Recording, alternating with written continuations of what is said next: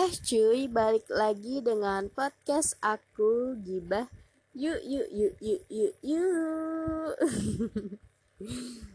Sebenarnya hari ini aku lagi nggak pengen bikin podcast. Cuman uh, rasanya tuh kayak ada sesuatu yang mengganggu aku. Ada sesuatu yang yang nggak bisa aku hindari kayak gitu ini nih ini masalahnya yang pengen aku gibahin sama kalian.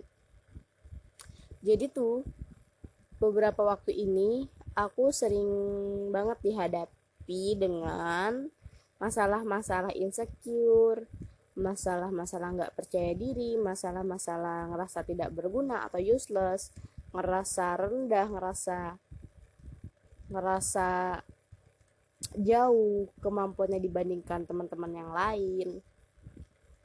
Uh, kalau aku pribadi, aku juga pernah banget ngalamin hal kayak gitu. Aku pernah down, aku pernah ngerasa tidak berguna, aku pernah ngerasa cuma bisa ngerepotin orang tua aku, aku ngerasa aku jauh buruk banget dibanding sama teman-temanku yang lain apalagi teman-temanku kayak udah nikah, udah punya anak, udah wisuda, udah seminar proposal, udah skripsi, udah PKL dan udah-udah yang lain. Udahin aja semuanya. ya aku sempat ngerasa nggak percaya diri, aku ngerasa ya ampun, aku kerdil banget, aku kayak ih dunia nggak adil banget sama aku. Aku sempat ngerasa kayak gitu. Pokoknya ngerasa kayak aku orang paling menderita yang ada di muka bumi ini. Kayak gitulah. Kalian kalau ngerasa kalian pasti pernah kan ngerasa kayak gitu. Soalnya ternyata ternyata perasaan kayak gitu nggak cuman aku yang ngerasain.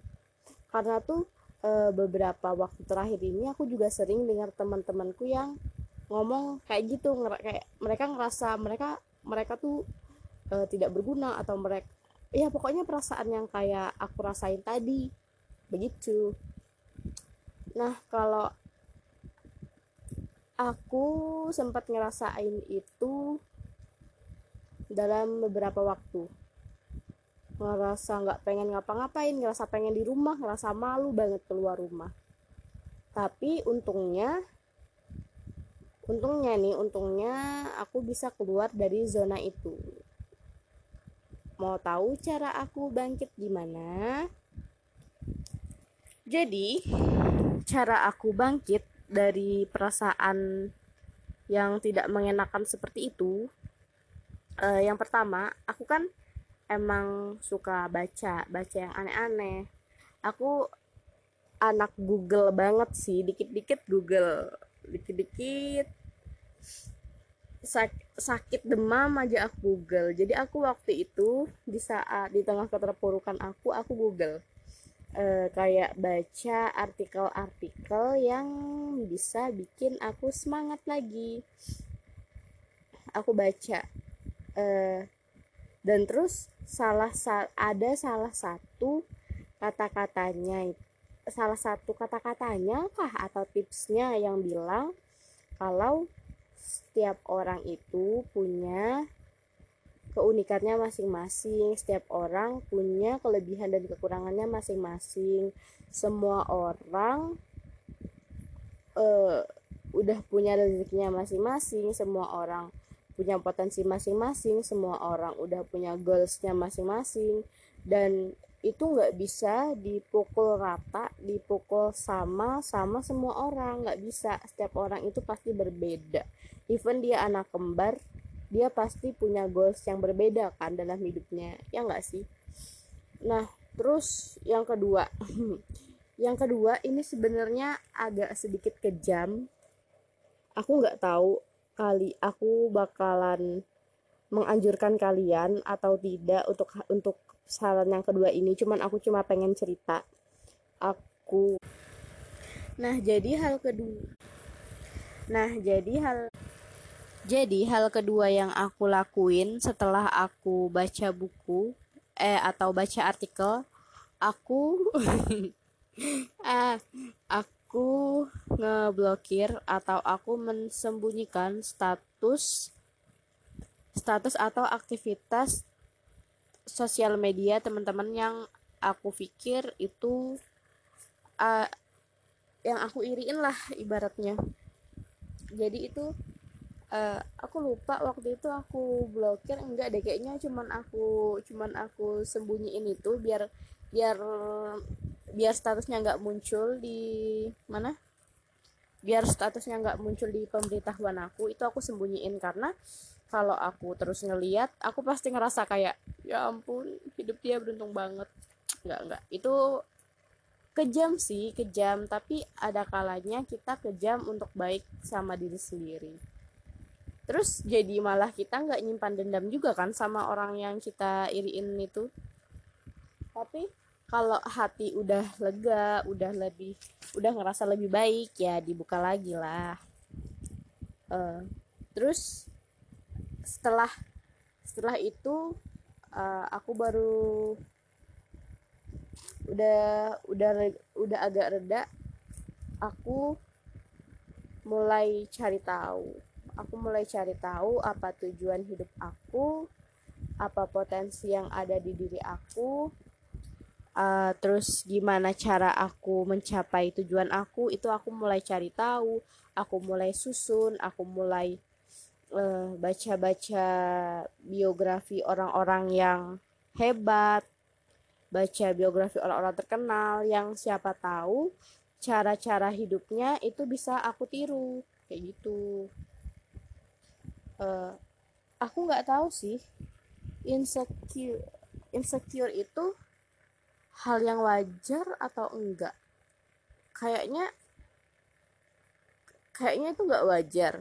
Itu nggak wajar sih tapi itu pasti ada kan di dalam di dalam diri masing-masing orang. Kalian juga pasti sepede-pede sepercaya percaya dirinya kalian kalian pasti pernah merasa nggak percaya diri. Kalian pasti pernah merasa tidak berguna apalagi kalau kalian ketemu sama orang yang kalian anggap ada di satu tingkat di atas kalian. Itu kalian pasti ngerasa kerdil banget kayak gitu. Uh, ya nggak apa-apa sih di, bisa dimaklumin untuk perasaan-perasaan kayak gitu. Cuman ya jangan dibawa berlarut-larut. Jangan dibawa berlarut-larut.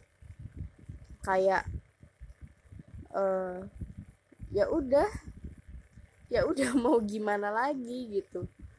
Ka, eh, dia ya dia kamu ya kamu. Kamu punya keunikan masih kamu punya kamu punya keunikan tersendiri kamu punya tujuan hidup sendiri kamu punya gimana cara menikmati hidup kamu sendiri dan kamu nggak akan pernah bisa nggak akan pernah bisa hidup dengan standar orang lain mungkin kamu bisa mungkin kamu bisa hidup dengan standar orang lain.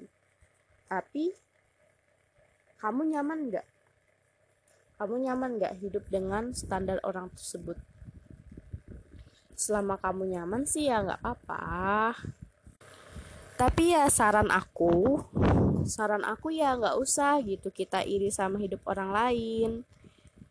Uh, nggak usah iri sama pencapaian orang lain. Kita kan punya goals masing-masing.